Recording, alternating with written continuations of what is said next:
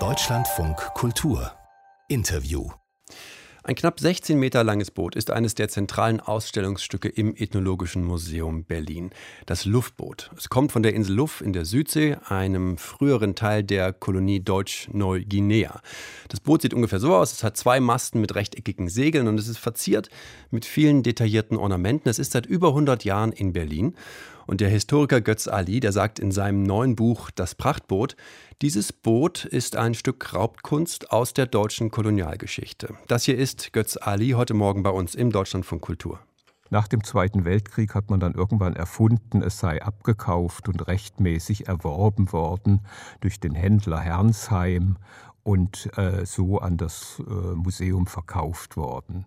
Das ist alles nicht wahr, das kann man eigentlich ganz leicht finden.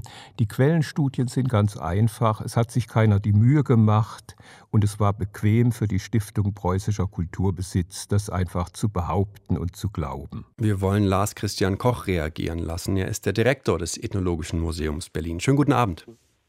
Guten Abend. Herr Koch, das sind schwere Vorwürfe von Götz Ali. Stimmen Sie?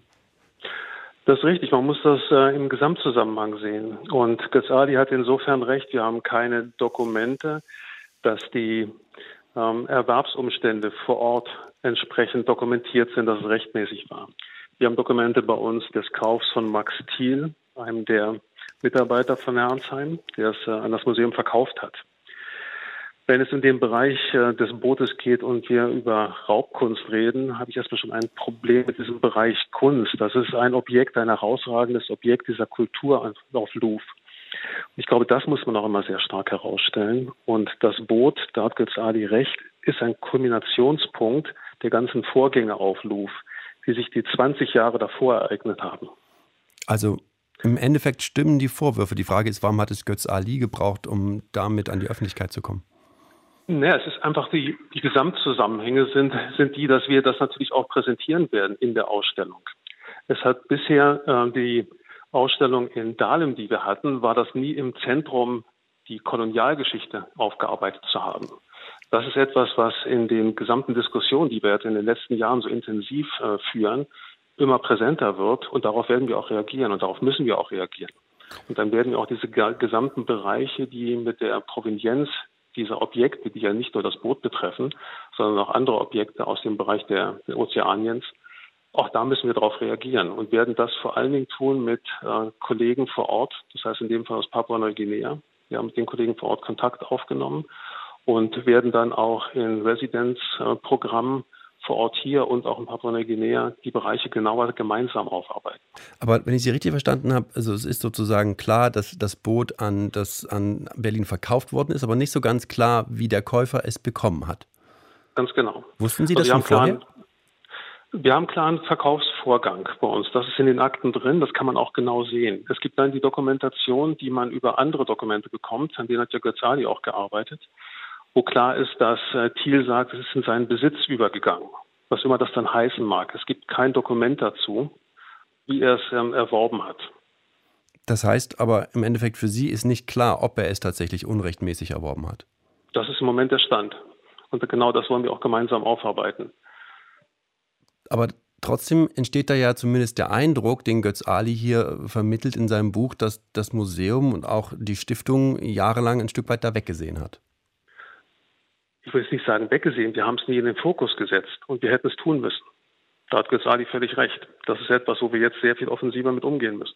Müssen Sie dann auch in irgendeiner Form Konsequenzen in Ihrer eigenen Aufarbeitung ziehen? Ja, natürlich. Wir müssen das entsprechend präsentieren in der Ausstellung, was wir auch tun. Das werden wir auch machen. Dieses, äh, das, das Louvre-Boot, was ein wirklich zentrales Objekt ist in dem Bereich, ist schon sehr prominent im äh, Kubus der Boote, im Humboldt-Forum. Und die Geschichte muss erzählt werden. Die Geschichte des Bootes, aber auch die Gesamtzusammenhänge dieser Halle. Wenn es um Boote geht, die wir dort präsentieren, hat das auch eine sehr starke Aussagekraft für die Kulturen, mit denen wir jetzt äh, intensiver zusammenarbeiten, die sich dort auch präsentieren wollen.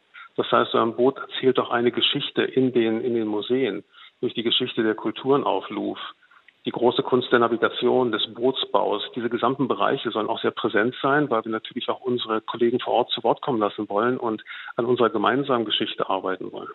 Jetzt gibt es als Reaktion auf das Buch von Ali unter anderem einen Artikel, der heute in der Süddeutschen Zeitung auf der Webseite zu lesen ist. Und da ist eine Zwischenüberschrift, Die heißt, die Vertuschungen und Lebenslügen der Museumswelt kommen ans Licht. Was sagen Sie dazu, Herr Koch?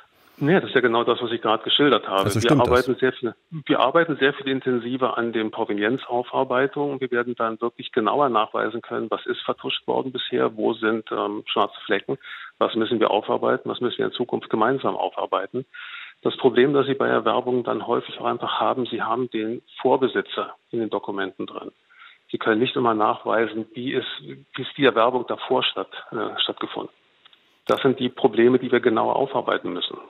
Also das Wort Lebenslüge, was ich gerade zitiert habe, das würden Sie auch nicht verneinen? Hm, ich würde das schon verneinen. Ich weiß nicht, ob es eine Lebenslüge ist. Wir müssen einfach die, die Perspektiven auf unser Fach, auf die Arbeit in der Vergangenheit äh, stärker öffnen und neue Perspektiven einnehmen und auch neue Herangehensweisen für uns als Ethnologen dort annehmen und das Ganze dann auch wirklich konsequent aufarbeiten. Lars Christian Koch ist der Direktor des Ethnologischen Museums Berlin. Wir haben mit ihm gesprochen über die Vorwürfe des Historikers Götz Ali in seinem neuen Buch Das Brot. Herr Koch, vielen Dank für das Gespräch. Ja, Dankeschön.